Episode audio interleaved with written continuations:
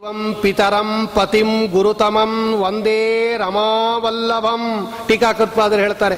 ನಿದ್ರೆ ಅಂದ್ರೆ ಏನು? ಕಾನ್ಸೆಪ್ಟ್ ಒಳಗಡೆ। ಯಾವಾಗ ನಮಗೆ ನಿದ್ರೆ ಬರುತ್ತೆ? ಅಂತ ಹೇಳಿದಾಗ ಅದು ಗಾಢ ನಿದ್ರೆ। ಪುರಾಣದಲ್ಲಿ ಕೇಳುವಾಗ ಒಂದು ಐದೈದು ನಿಮಿಷ ಬಂದಿರ್ಬೋದು।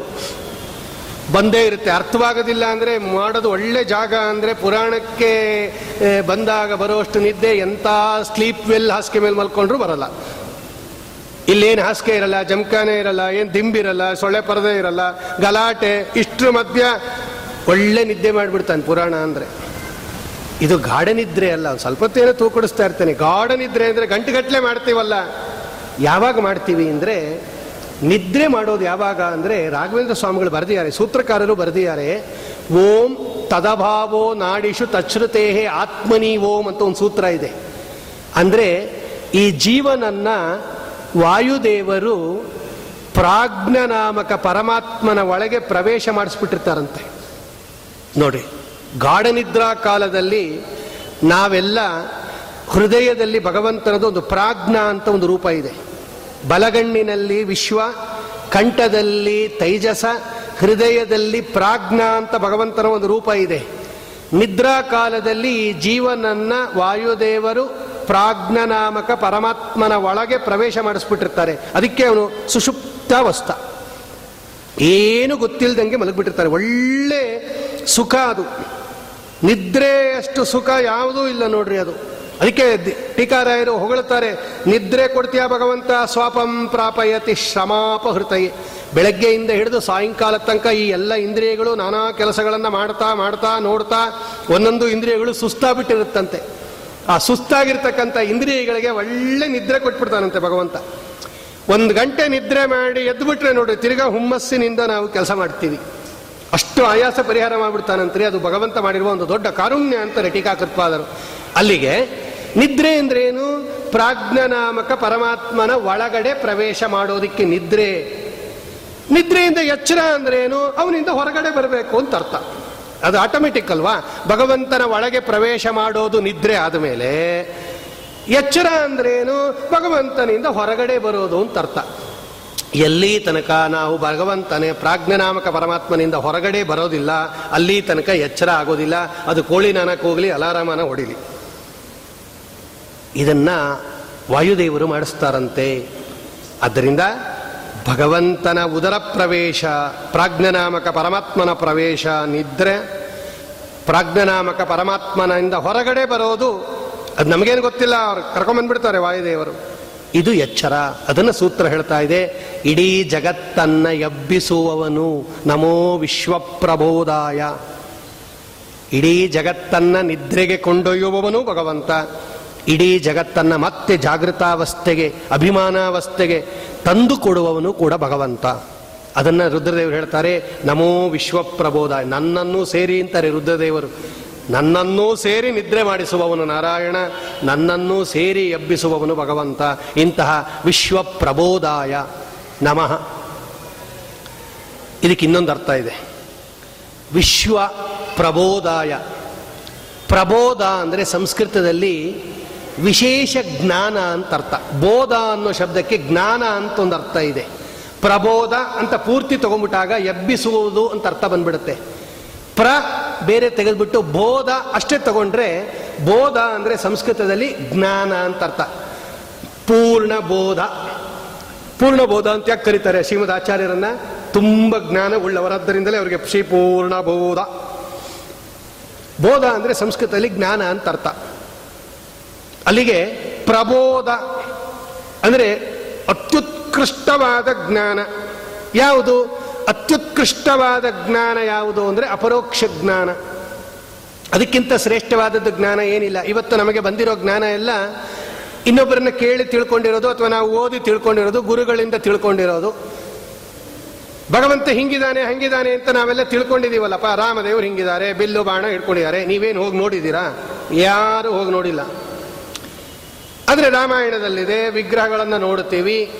ದೊಡ್ಡವರು ಹೇಳುತ್ತಾರೆ, ಧನುರ್ಧಾರಿ ಭಗವಂತ, ಕೋದಂಡಪಾಣಿ. ಇನ್ನೊಬ್ಬರನ್ನ ಕೇಳಿ ತಿಳ್ಕೊಂಡಿರೋದೇ ಹೊರತು ನಾವೇನು ಭಗವಂತನನ್ನು ನೋಡಿಲ್ವಲ್ಲ? ಅದಕ್ಕೆ ಜ್ಞಾನ ಅಂತ ಕರೀತಾರೆ ಇದಕ್ಕೆ. ಬೋಧ, ನಮಗೆ ಬೋಧ ಇದೆ, ಪ್ರಬೋಧ ಇಲ್ಲ. ಪ್ರಬೋಧ ಅಂದರೆ ನಾವೇ ಭಗವಂತನ ನೋಡ್ಬಿಡ್ಬೇಕು. ನಾವೇ ಆ ರಾಮರೂಪವನ್ನು ನೋಡಬೇಕು, ನಾವೇ ಹಯಗ್ರೀವ ರೂಪವನ್ನು ನೋಡಬೇಕು. ಅದಕ್ಕೆ ಪ್ರಬೋಧ ಅಂತ ಕರೀತಾರೆ. ಅದಕ್ಕೆ ಪ್ರಬೋಧ ಅಂದರೆ ಅಪರೋಕ್ಷ ಜ್ಞಾನ ಅಂತ ಅರ್ಥ. ವಿಶ್ವ. ವಿಶ್ವ ಶಬ್ದಕ್ಕೆ ಜಗತ್ತು ಅಂತ ಅರ್ಥ. ಜಗತ್ತು ಅಂದರೆ ಜಗತ್ತಿನಲ್ಲಿರೋರು ಎಲ್ಲರೂ ಅಲ್ಲ. ಇದಕ್ಕೆ ಸಜ್ಜನ ಜಗತ್ತು ಅಂತ ಕರೀತಾರೆ.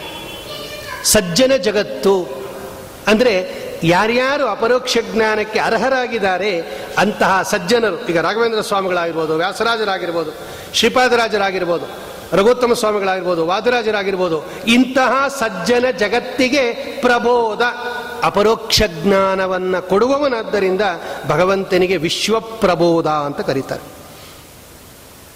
ಇಂತಹ ವಿಶ್ವಪ್ರಬೋಧ ನೀನು ಇಡೀ ಸಜ್ಜನ ಜಗತ್ತಿಗೆ ಅಪರೋಕ್ಷ, ನಿನ್ನ ಅಪರೋಕ್ಷ ಜ್ಞಾನವನ್ನು ಕೊಟ್ಟು ಉದ್ಧಾರ ಮಾಡುವವನು ನೀನು, ಆದ್ದರಿಂದ ನೀನು ವಿಶ್ವಪ್ರಬೋಧ. ಅಥವಾ ಸಂಸ್ಕೃತದಲ್ಲಿ ವಿಶ್ವ ಶಬ್ದಕ್ಕೆ ವಾಯುದೇವರು ಅಂತ ಒಂದು ಅರ್ಥ ಇದೆ. ಆ ವಿಶ್ವಂ ವಿಷ್ಣುರ್ವ ಷಟ್ಕಾರೋ ಭೂತಭವ್ಯ ಭವತ್ ಪ್ರಭು ಅನ್ನುವಾಗ ಒಂದರ್ಥ ಬರೆದಿದ್ದಾರೆ. ವಿಶ್ವ ಶಬ್ದಕ್ಕೆ ವಾಯುದೇವರು ಅಂತ ಅರ್ಥ. ವಿಶ್ವಪ್ರಬೋಧಾಯ ಅಂದರೆ ವಾಯುದೇವರಿಗೆ ಚೆನ್ನಾಗಿ ಜ್ಞಾನ ಕೊಡುವವನು ಅಂತ ಅರ್ಥ. ಅದಕ್ಕೆ ಭಗವಂತನಿಗೆ ವಿಶ್ವಪ್ರಬೋಧ ಅಂತ ಕರೀತಾರೆ. ವಿಶ್ವ ಶಬ್ದಕ್ಕೆ ವಾಯು ಅಂತ ಅರ್ಥ. ವಿಶ್ವನಾಮಕ ವಾಯುದೇವರಿಗೆ ಪ್ರಬೋಧ ಯಾರಿಂದ ಉಂಟಾಗತ್ತೋ ಅವನು ವಿಶ್ವಪ್ರಬೋಧ ಅಥವಾ ವಿಶ್ವ ಅಂದರೆ ನಾವೆಲ್ಲರೂ ಸಾಮಾನ್ಯರು, ನಾವೇ ನಮಗೆಲ್ಲರಿಗೂ ಪ್ರಬೋಧ, ಒಳ್ಳೆ ಜ್ಞಾನ ಯಾರಿಂದ ಉಂಟಾಗತ್ತೆ ಅವನಿಗೆ ವಿಶ್ವಪ್ರಬೋಧ ಅಂತ ಕರೀತಾರೆ. ಎರಡೆರಡು ಅರ್ಥ ಅದು. ಜಗತ್ತನ್ನು ಎಬ್ಬಿಸುವವನು ಅಂತ ಒಂದು ಅರ್ಥ, ಜಗತ್ತಿಗೆ ಜ್ಞಾನವನ್ನು ಕೊಡುವವನು ಅಂತ ಅರ್ಥ. ಇವತ್ತೇನಾದರೂ ನಮಗೆ ಸ್ವಲ್ಪ ಜ್ಞಾನ ಇದೆ ಅಂದರೆ ಅದು ಭಗವಂತ ಕೊಟ್ಟಿರೋದು. ನಾನು ಮೊನ್ನೆ ನೋಡಿದ್ವಿ ದಕ್ಷ ಪ್ರಜಾಪತಿಯ ಶಾಪದ ಸಂದರ್ಭದಲ್ಲಿ ಜ್ಞಾನ ಅನ್ನೋದು ಭಗವಂತನ ಪೋರ್ಟ್ಫೋಲಿಯೋ ಇರುತ್ತದೆ. ಸೃಷ್ಟಿ ಸ್ಥಿತಿ ಲಯ ನಿಯಮನ ಜ್ಞಾನ ಅಜ್ಞಾನ ಬಂದ ಮೋಕ್ಷ. ಪ್ರಬೋಧ ಅಂದರೆ ಜ್ಞಾನ. ಅದು ಎಂಥ ಜ್ಞಾನ? ಯಾವುದೋ ಫಿಸಿಕ್ಸು ಕೆಮಿಸ್ಟ್ರಿ ಬಯಾಲಜಿ ಜಾಗ್ರಫಿ ಅಲ್ಲ. ಪ್ರಬೋಧ ಅಂದರೆ ಭಗವಂತನ ಜ್ಞಾನ. ಮೋಕ್ಷಕ್ಕೆ ಕಾರಣಭೂತವಾದ ಜ್ಞಾನ. ಈ ಶಾಸ್ತ್ರಗಳಿದೆಯಲ್ಲ, ಈ physics chemistry zoology biology botany ಇದೆಲ್ಲ ಜೀವನೋಪಾಯಕ್ಕೆ ಬೇಕಾದ ಜ್ಞಾನವೇ ಹೊರತು ಮೋಕ್ಷಕ್ಕೆ ಬೇಕಾದ ಜ್ಞಾನ ಅಲ್ಲ. ನಮಗಿವತ್ತು ಬೇಕಾಗಿರೋದು ಮೋಕ್ಷಕ್ಕೆ ಬೇಕಾದ ಜ್ಞಾನ. ಇದಕ್ಕೆ ಪ್ರಬೋಧ ಅಂತ ಕರೀತಾರೆ. ಇಂತಹ ಮೋಕ್ಷವನ್ನು ತಂದುಕೊಡುವ ಜ್ಞಾನವನ್ನು ಜಗತ್ತಿಗೆ ತಂದುಕೊಡುವವನಾದ್ದರಿಂದ ಭಗವಂತನಿಗೆ ವಿಶ್ವಪ್ರಬೋಧ ಅಂತ ಕರೀತಾರೆ. ಹೃಷಿಕೇಶೇಂದ್ರಿಯಾತ್ಮನೆ ಕೃಷಿಕೇಶ ಅಂದರೆ ಸರ್ವೇಂದ್ರಿಯ ಪ್ರೇರಕ ಅಂತ ಅರ್ಥ. ನಿನ್ನೆ ನೋಡಿದ್ವಿ ನಾವು. ಮೊನ್ನೆ ಧ್ರುವರಾಜರ ಚರಿತ್ರೆಯಲ್ಲಿ ಯೋಂತ ಪ್ರವಿಶ್ಯ ಮಮ ವಾಚಮಿಮಾಂ ಪ್ರಸುಪ್ತಾಂ. ಇಡೀ ಇಂದ್ರಿಯಗಳ ಒಳಗೆ ಇದ್ದು ಜಗತ್ತನ್ನ ಎಚ್ಚರಿಸುವವನಾದ್ದರಿಂದ, ಅದಕ್ಕೆ ಶಕ್ತಿಯನ್ನು ಕೊಡೋದರಿಂದ ಭಗವಂತನಿಗೆ ಋಷಿಕೇಶ ಅಂತ ಕರೀತಾರೆ. ಪೂರ್ಣಾಯ ನಮಃ. ಈ ಈ ಈ ರುದ್ರಗೀತ ಇದೆಯಲ್ಲ, ಇದು ಬಹಳ ದೊಡ್ಡದು ಮತ್ತು ಬಹಳ ಕಷ್ಟ ಇದು. ನಾವಿನ್ನ ಒಂದು, ಎರಡು, ಮೂರು, ನಾಲ್ಕು, ಐದು ಲೈನ್ ನೋಡಿದ್ವಿ ಇದರಲ್ಲಿ. ಐವತ್ತು ಲೈನ್ ಇದೆ ಇದು. ನಾವಿನ್ನ ಐದೇ ಲೈನ್ ನೋಡಿರೋದು. ಇಡೀ ಚತುರ್ಥ ಸ್ಕಂದ ಮುಗಿಸ್ಬೇಕು ನಾವು. ಅದಕ್ಕೆ ಭಾಗವತ ತುಂಬ ಕಷ್ಟ ಅಂತ ತಿಳ್ಕೊಳ್ರಿ, ಸಾಕು. ಸುಲಭ ನಮಗೆಲ್ಲ ಗೊತ್ತಿದೆ ಅಂತ ನಾವು ಅನ್ಕೋಬಾರದು. ಭಾಗವತದಲ್ಲಿ ನಮಗೆ ಗೊತ್ತಿಲ್ಲದೆ ಇರೋದು ತುಂಬ ಇದೆ. ಭಾಗವತ ಒಂದು ದೊಡ್ಡ ಮಹಾನ್ ಗ್ರಂಥ. ನಾವು ಅಲ್ಲೆಲ್ಲೋ ಒಂದು ಭಾಗ ಒಂದು ಕಿಂಚಿತ್ ತಿಳ್ಕೊಂಡಿದೀವಿ ಅಂತ ಇಷ್ಟು ಹೇಳಿದ್ರೆ ಭಗವಂತ ಅನುಗ್ರಹ ಮಾಡ್ತಾನಂತೆ. ಅದು ದೊಡ್ಡ ಸಾಗರ ಅದು. ಕ್ವಾಂಟಿಟಿಲೂ ಅಷ್ಟೇ ಕ್ವಾಲಿಟಿಲೂ ಅಷ್ಟೇ, ಮತ್ತು ರಹಸ್ಯದಲ್ಲೂ ಅಷ್ಟೇ. ತುಂಬ ರಹಸ್ಯ ಗ್ರಂಥ ಅದು. ಭಗವಂತನಿಗೆ ಪೂರ್ಣ ಅಂತ ಕರೀತಾರೆ.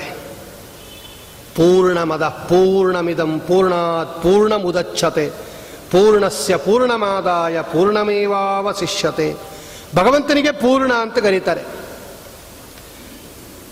ಏನಂತ ಭಗವಂತನನ್ನು ನಾವು ಉಪಾಸನೆ ಮಾಡಬೇಕು ಅಂದರೆ ಇದಕ್ಕೆ ಭೂಮಾ ಗುಣ ಅಂತ ಕರೀತಾರೆ ಶಾಸ್ತ್ರದಲ್ಲಿ. ಪೂರ್ಣ ಅನ್ನೋದಕ್ಕೆ ಇನ್ನೊಂದು ಪರ್ಯಾಯ ಶಬ್ದ ಭೂಮ ಅಂತ. ಓಂ ಭೂಮಾ ಸಂಪ್ರಸಾದಾತ್ ಅದ್ಯುಪದೇಶಾತ್ ಓಂ ಅಂತ ಸೂತ್ರ. ಓಂ ಭೂಮ್ನಃ ಕೃತವಜ್ಜಾಯಸ್ತ್ವಂ ತಥಾಹಿ ದರ್ಶಯತಿ ಓಂ ಅಂತ ಒಂದು ಸೂತ್ರ, ಎರಡು ಸೂತ್ರ ಇದೆ ಈ ಭೂಮಾಗುಣದ ಬಗ್ಗೆ. ಏನು ಹಂಗಂದ್ರೆ ಅಂದರೆ ಭಗವಂತನನ್ನ ಏನಂತ ಉಪಾಸನೆ ಮಾಡಬೇಕು ಅಂತ ಪ್ರಶ್ನೆ ಬಂತು. ಈಗ ಭಗವಂತ ಜ್ಞಾನ ಸ್ವರೂಪ, ಸತ್ತು ಚತು ಚಿತು ಆನಂದ ಆತ್ಮ, ಸಚ್ಚಿದಾನಂದ ಆತ್ಮ ಅಂತ ಎಲ್ಲರೂ ಉಪಾಸನೆ ಮಾಡಬೇಕು. ಭಗವಂತ ದೋಷ ದೂರ, ಭಗವಂತ ಆನಂದ ಸ್ವರೂಪ, ಸತು ನಿರ್ದುಷ್ಟ, ಚಿತು ಜ್ಞಾನ ಸ್ವರೂಪ, ಆನಂದ ಸುಖ ಸ್ವರೂಪ, ಆತ್ಮ ಸ್ವಾಮಿ. ನೋಡಿ, ಭಗವಂತನ ಮುಂದೆ ಕೈ ಜೋಡಿಸಿ, ಶ್ರೀನಿವಾಸ ದೇವರ ಮುಂದೆ ಕೈ ಜೋಡಿಸಿದಾಗ ಭಗವಂತ ಸಚ್ಚಿದಾನಂದಾತ್ಮ ಅಂತ ಇಷ್ಟು ಹೇಳಿಬಿಟ್ರೆ ನೋಡ್ರಿ, ರೈಟ್ ಅಂದ್ಬಿಡ್ತಾನಂತೆ ಭಗವಂತ. ಅದಕ್ಕೆ ಅರ್ಥ ತಿಳ್ಕೊಬಿಡ್ಬೇಕು. ಸತ್ತು ಅಂದರೆ ದೋಷ ದೂರ, ಚಿತ್ ಅಂದರೆ ಜ್ಞಾನ ಸ್ವರೂಪ, ಆನಂದ ಅಂದರೆ ಆನಂದ ಸುಖ ಸ್ವರೂಪ, ಆತ್ಮ ಅಂದರೆ ಸ್ವಾಮಿ. ಸಚ್ಚಿದಾನಂದಾತ್ಮ ನಿನಗೆ ನಮಸ್ಕಾರ ಅಂತ ಹೇಳಿದ್ರೆ ಭಗವಂತ ರೈಟ್ ಅಂತಾನೆ. ಸರಿಯಾಗಿ ತಿಳ್ಕೊಂಡಿದ್ಯಾ ನನ್ನನ್ನು? ಈ ಸಚ್ಚಿದಾನಂದ ಆತ್ಮ ಅನ್ನೋದನ್ನ, ಅಂದರೆ ಭಗವಂತನಲ್ಲಿರುವ ಗುಣಗಳನ್ನು ಏನಂತ ಉಪಾಸನೆ ಮಾಡಬೇಕು ಅಂದಾಗ ಭೂಮ ಅಂತ ಒಂದು ಸೂತ್ರ ಹೊರಡ್ತು. ಭೂಮ ಅಂದರೆ ಪೂರ್ಣ ಅಂತ ಅರ್ಥ. ಅದಕ್ಕೊಂದು ಸೂತ್ರ ಇದೆ. ಓಂ ಪರಮತ ಸೇತೂನ್ ಮಾನಸಂಬಂಧ ಸಂಬಂಧ ಭೇದ ವ್ಯಪದೇಶೇಭ್ಯ ಓಂ ಅಂತ ಒಂದು ಸೂತ್ರ. ಓಂ ಕಾರ್ಯಾಖ್ಯಾನಾದ ಪೂರ್ವಂ ಓಂ ಅಂತ ಒಂದು ಸೂತ್ರ. ಆ ಎರಡು ಸೂತ್ರವನ್ನು ಟೀಕಾಕೃತವಾದರೂ ತೋರಿಸ್ತಾರೆ. ಇರಲಿ, ಅದೆಲ್ಲ ತುಂಬ ಜಾಸ್ತಿ ಆಗ್ಬಿಡುತ್ತೆ. ಏನಂತ ಸ್ತೋತ್ರ ಮಾಡಬೇಕು ಭಗವಂತನನ್ನ ಅಂದರೆ ಪೂರ್ಣ ಅಂತ ಸ್ತೋತ್ರ ಮಾಡಬೇಕಂತೆ. ಈಗ ನೋಡ್ರಿ, ಭಗವಂತನ ಹತ್ರ ಜ್ಞಾನ ಇದೆ. ಭಗವಂತ, ನೀನು ಜ್ಞಾನ ಉಳ್ಳವನು ಅಂತ ಅಷ್ಟೇ ಸ್ತೋತ್ರ ಮಾಡಿದ್ರೆ ನಮ್ಮ ಹತ್ರನೂ ಜ್ಞಾನ ಇದೆ. ನಮಗೆ ಜ್ಞಾನ ಇಲ್ವಾ? ಜ್ಞಾನ ಇರೋದಕ್ಕೆ ಬಂದು ಕೂತಿರೋದಿಲ್ಲ ಒಂದು ಗಂಟೆ ಹೊತ್ತು. ಇದು ಅಧಿಕ ಮಾಸ ಈ ಅಧಿಕ ಮಾಸದಲ್ಲಿ ಗುರುವಾರ, ಅದರಲ್ಲೂ ಪೂರ್ಣಿಮಾ ಇವತ್ತು, ಪರ್ವಕಾಲ, ಈ ಒಂದು ಗಂಟೆಗಳ ಕಾಲ ಭಾಗವತ ಕೇಳಿದ್ರೆ ಪುಣ್ಯ ಆಗ ಬರುತ್ತೆ, ಭಗವಂತ ಪ್ರೀತನಾಗ್ತಾನೆ ಅನ್ನೋ ಜ್ಞಾನ ಇದ್ದಿದ್ದಕ್ಕೆ ಇಲ್ಲಿ ಬಂದು ಕೂತಿರೋದು. ಇಲ್ಲೇರೆ ಇನ್ನು ಎಲ್ಲೆಲ್ಲೋ ಕೂತ್ಕೋತಾ ಇದ್ವಿ ಈ ಒಂದು ಗಂಟೆ. ಆದರೆ ನಮಗೂ ಜ್ಞಾನ ಇದೆ, ಭಗವಂತನಿಗೂ ಜ್ಞಾನ ಇದೆ. ಹಾಗಾದ್ರೆ ಇಬ್ರು ಈಕ್ವಲ್ ಆಗ್ಬಿಟ್ವಲ್ಲ ನಾವು? ಇಬ್ಬರತ್ರ ಜ್ಞಾನ ಇದೆ ಅಂದ್ರೆ ವಿ ಆರ್ ಈಕ್ವಲ್ ಟು ಪರಮಾತ್ಮ ಇನ್ ದಿಸ್ ಅಂತಾಗತ್ತೆ.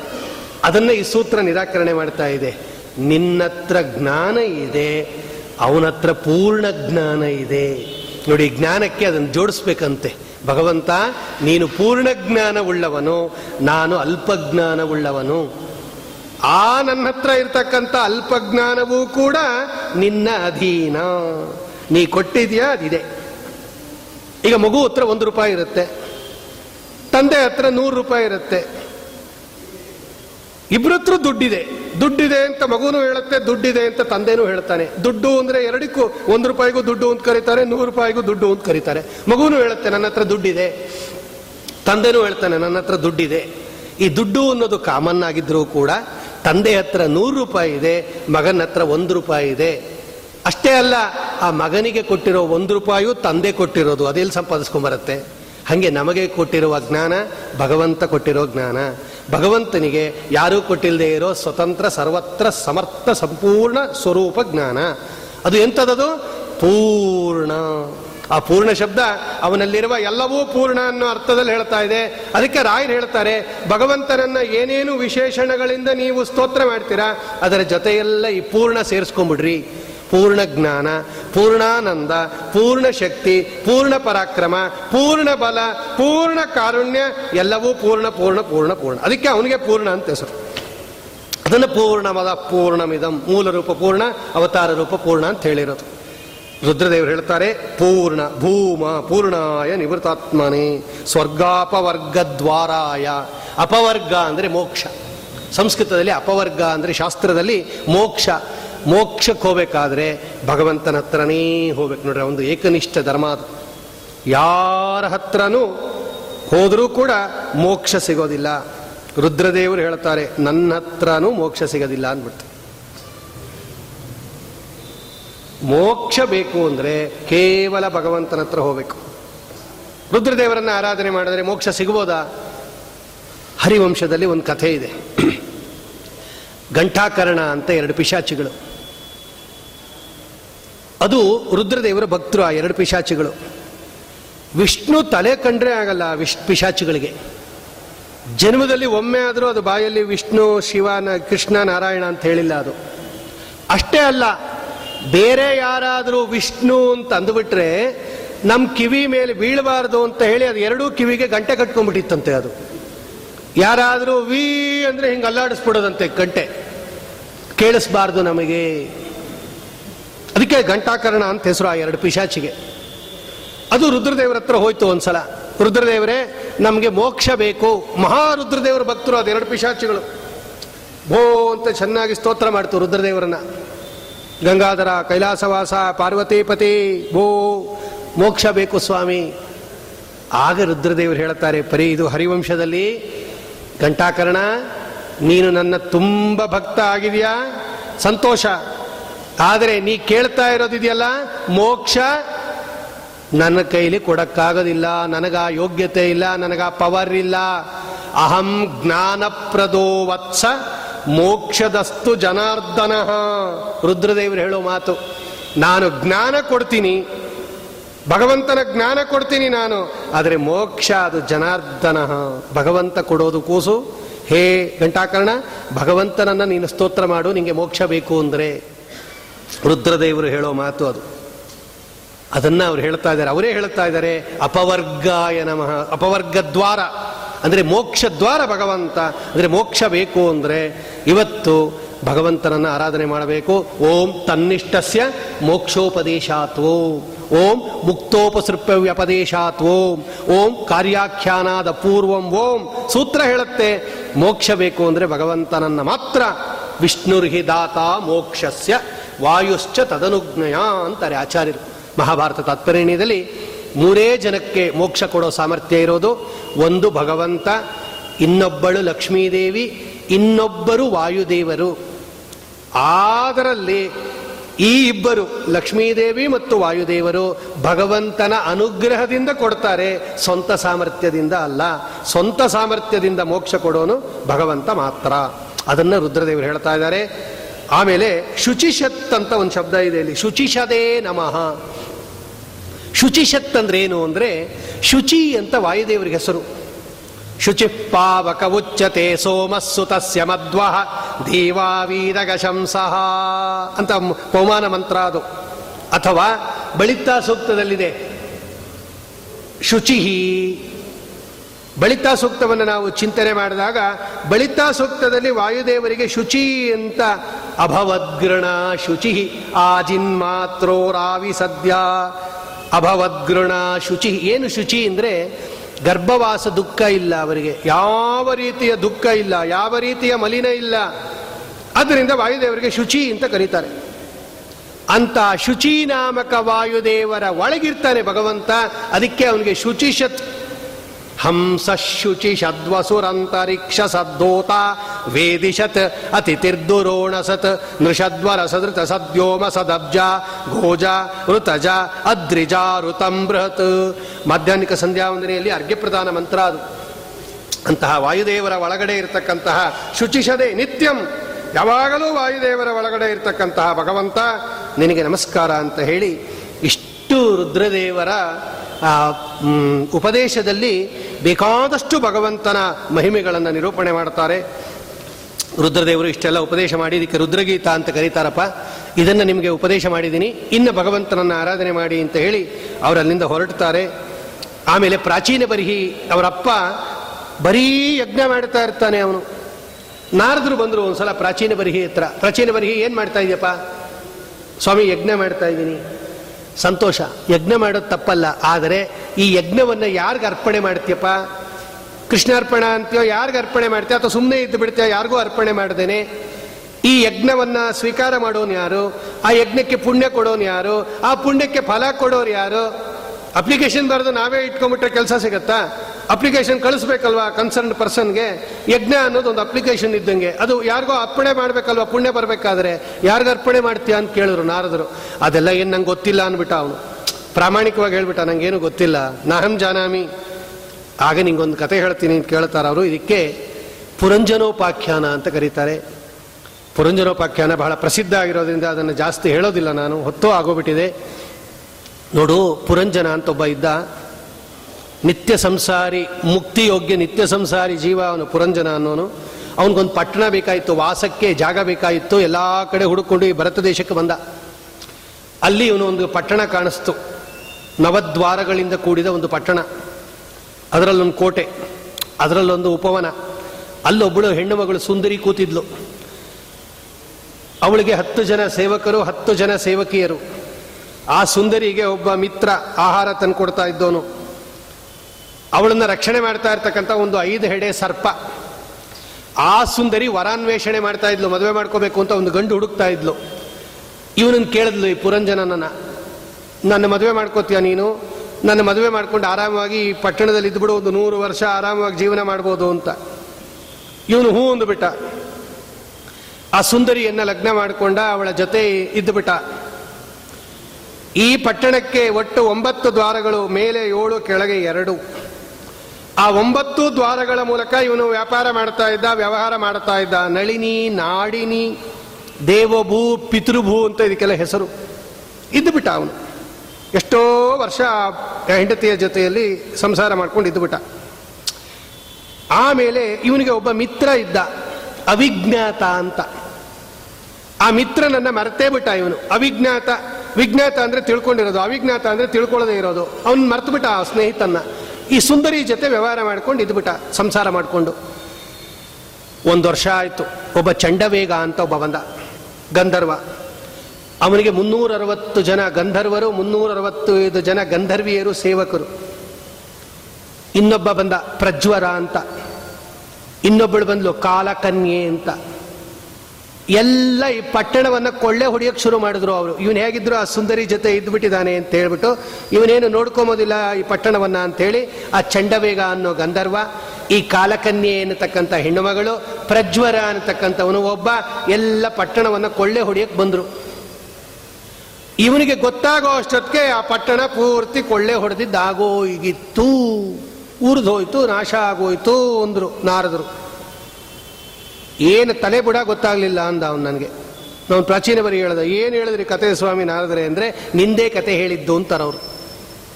ಪುರಂಜನ ಅಂದರೆ ಜೀವ. ಅವನಿಗೆ ಒಳ್ಳೆ ಪಟ್ಟಣ ಬೇಕಾಗಿತ್ತು ಅಂದರೆ ವಾಸ ಮಾಡೋಕ್ಕೆ ಒಂದು ದೇಹ ಬೇಕಾಗಿತ್ತು ಅಂತ ಅರ್ಥ. ಆ ದೇಹವನ್ನು ಹುಡುಕೊಂಡು ಎಲ್ಲ ಕಡೆ ಸಂಚಾರ ಮಾಡ್ತಾ ಮಾಡ್ತಾ ಈ ಭರತಖಂಡಕ್ಕೆ ಬಂದ. ಇಲ್ಲಿ ಒಂಬತ್ತು ದ್ವಾರಗಳಿಂದ ಕೂಡಿರ್ತಕ್ಕಂಥ ಈ ದೇಹವನ್ನ ನೋಡ್ದ.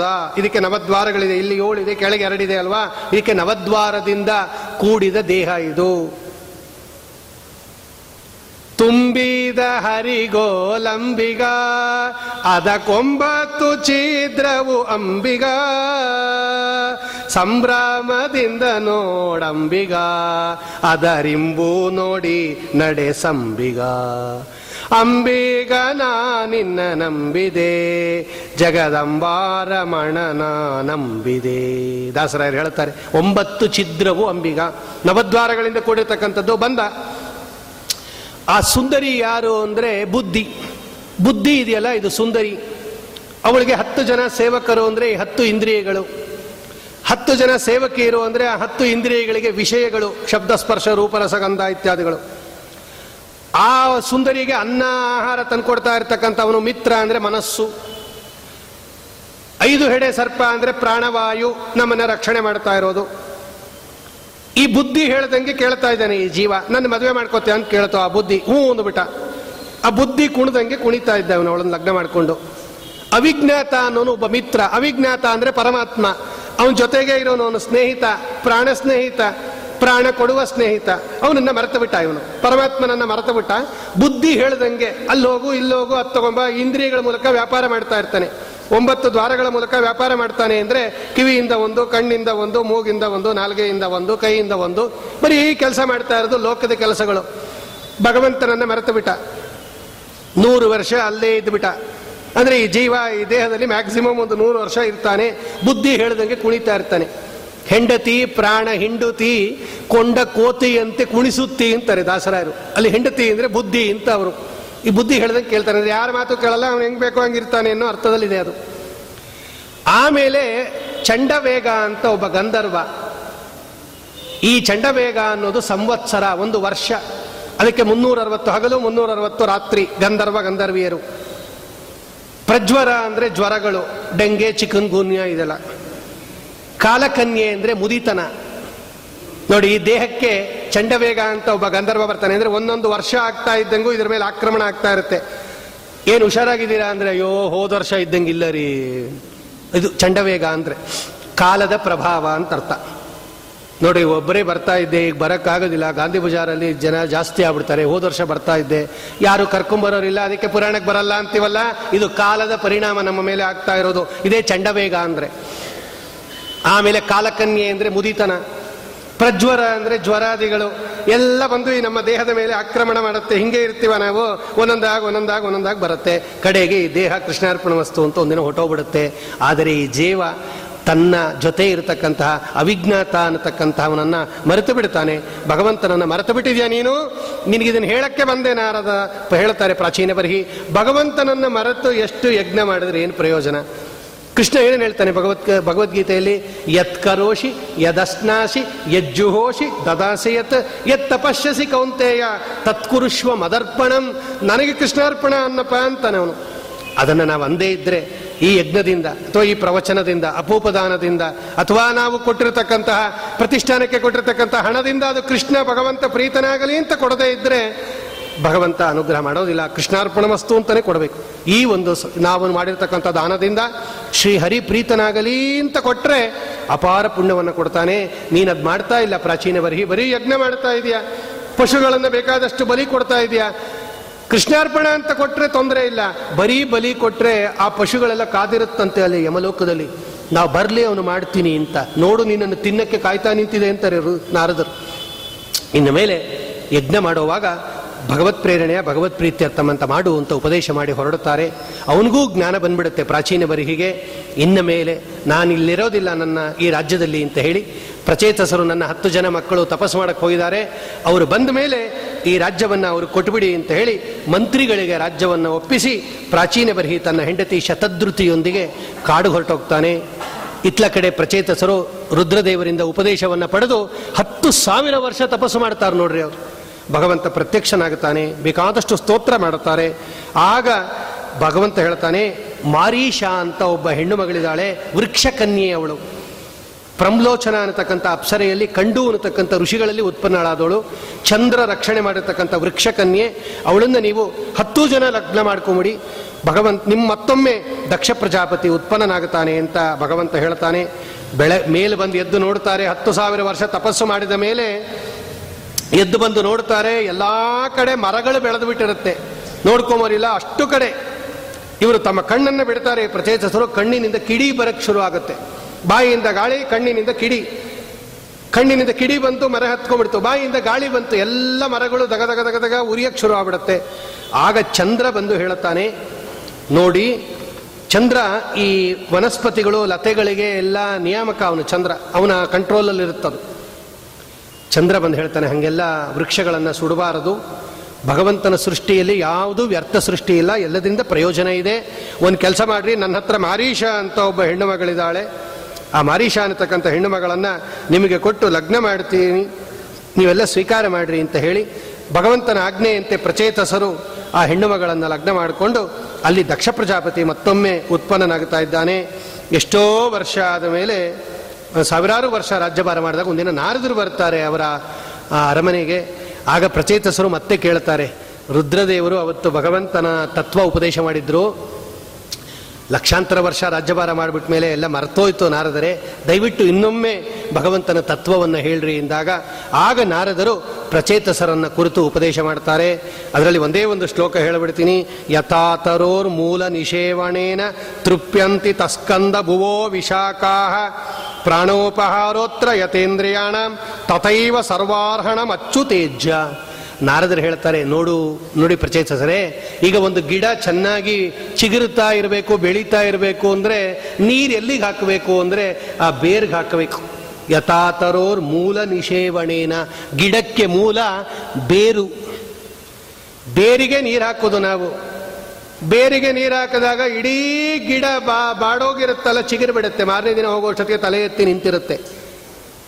ಎಲ್ಲ ಗಿಡಗಳಿಗೆ, ಎಲ್ಲ ಎಲೆಗಳಿಗೆ, ಎಲ್ಲ ಕೊಂಬೆಗಳಿಗೆ ನಾವೇನು ನೀರು ಹಾಕಲ್ಲ. ಏಣಿ ಹಾಕ್ಕೊಂಡು ಎಲ್ಲದಕ್ಕೂ ಒಂದು ಚುಚ್ಚೂರು ಹಾಕೊಂಡ್ಬರ್ತೀವ ಏನಿಲ್ಲ. ಕೆಳಗಡೆ ನೀರು ಹಾಕ್ಬಿಡ್ತೀವಿ. ಯಥಾತರೋರ್ ಮೂಲ ನಿಷೇವಣೇನ ತಸ್ಕಂದಬುವೋ ವಿಶಾಖ. ಅದು ನೀರು ಮೇಲೆ ಸ್ಕಂದದ ಮುಖಾಂತರ ಹೋಗಿ, ಉಪಶಾಖೆಗಳಿಗೆ ಹೋಗಿ ಎಲ್ಲದಕ್ಕೂ ಹೊಟ್ಟೋಗುತ್ತೆ ಹಂಗೆ ಇಡೀ ಜಗತ್ತಿಗೆ ಬೇರಿನ ಸ್ಥಾನದಲ್ಲಿ ಇರುವವನು ಭಗವಂತ ನಾರಾಯಣ.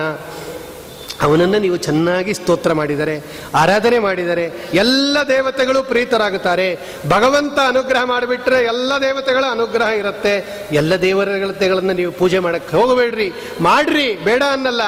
ಸರ್ವೋತ್ತಮ ಅಂತ ಭಗವಂತನನ್ನು ಆರಾಧನೆ ಮಾಡಿಬಿಡ್ರಿ. ಪರಮಾತ್ಮನನ್ನು ಆರಾಧನೆ ಮಾಡಿದರೆ ಎಲ್ಲರನ್ನೂ ಮಾಡ್ದಂಗೆ. ಈಗ ಮದುವೆ ಮನೆಗೆ ಕರಿಯಕ್ಕೆ ಬರ್ತಾರಲ್ಲ ಮದುವೆ ಮನೆ ಮುಂಜಿಗೆ ಕರಿಯಕ್ಕೆ ಬಂದಾಗ ಯಜಮಾನನನ್ನ ಕರೆದು ಬಿಡ್ತಾರೆ. ದಯವಿಟ್ಟು ಬರಬೇಕು ನೀವು. ಯಜಮಾನನನ್ನ ಕರೆದ್ರೆ ಇಡೀ ಕುಟುಂಬದವರು ಹೇಗೆ ಮದುವೆಗೆ ಬರ್ತಾರೆ? ಮಕ್ಕಳು, ಮೊಮ್ಮಕ್ಕಳು, ಅವ್ರು ಯಾರೋ ಮನೆ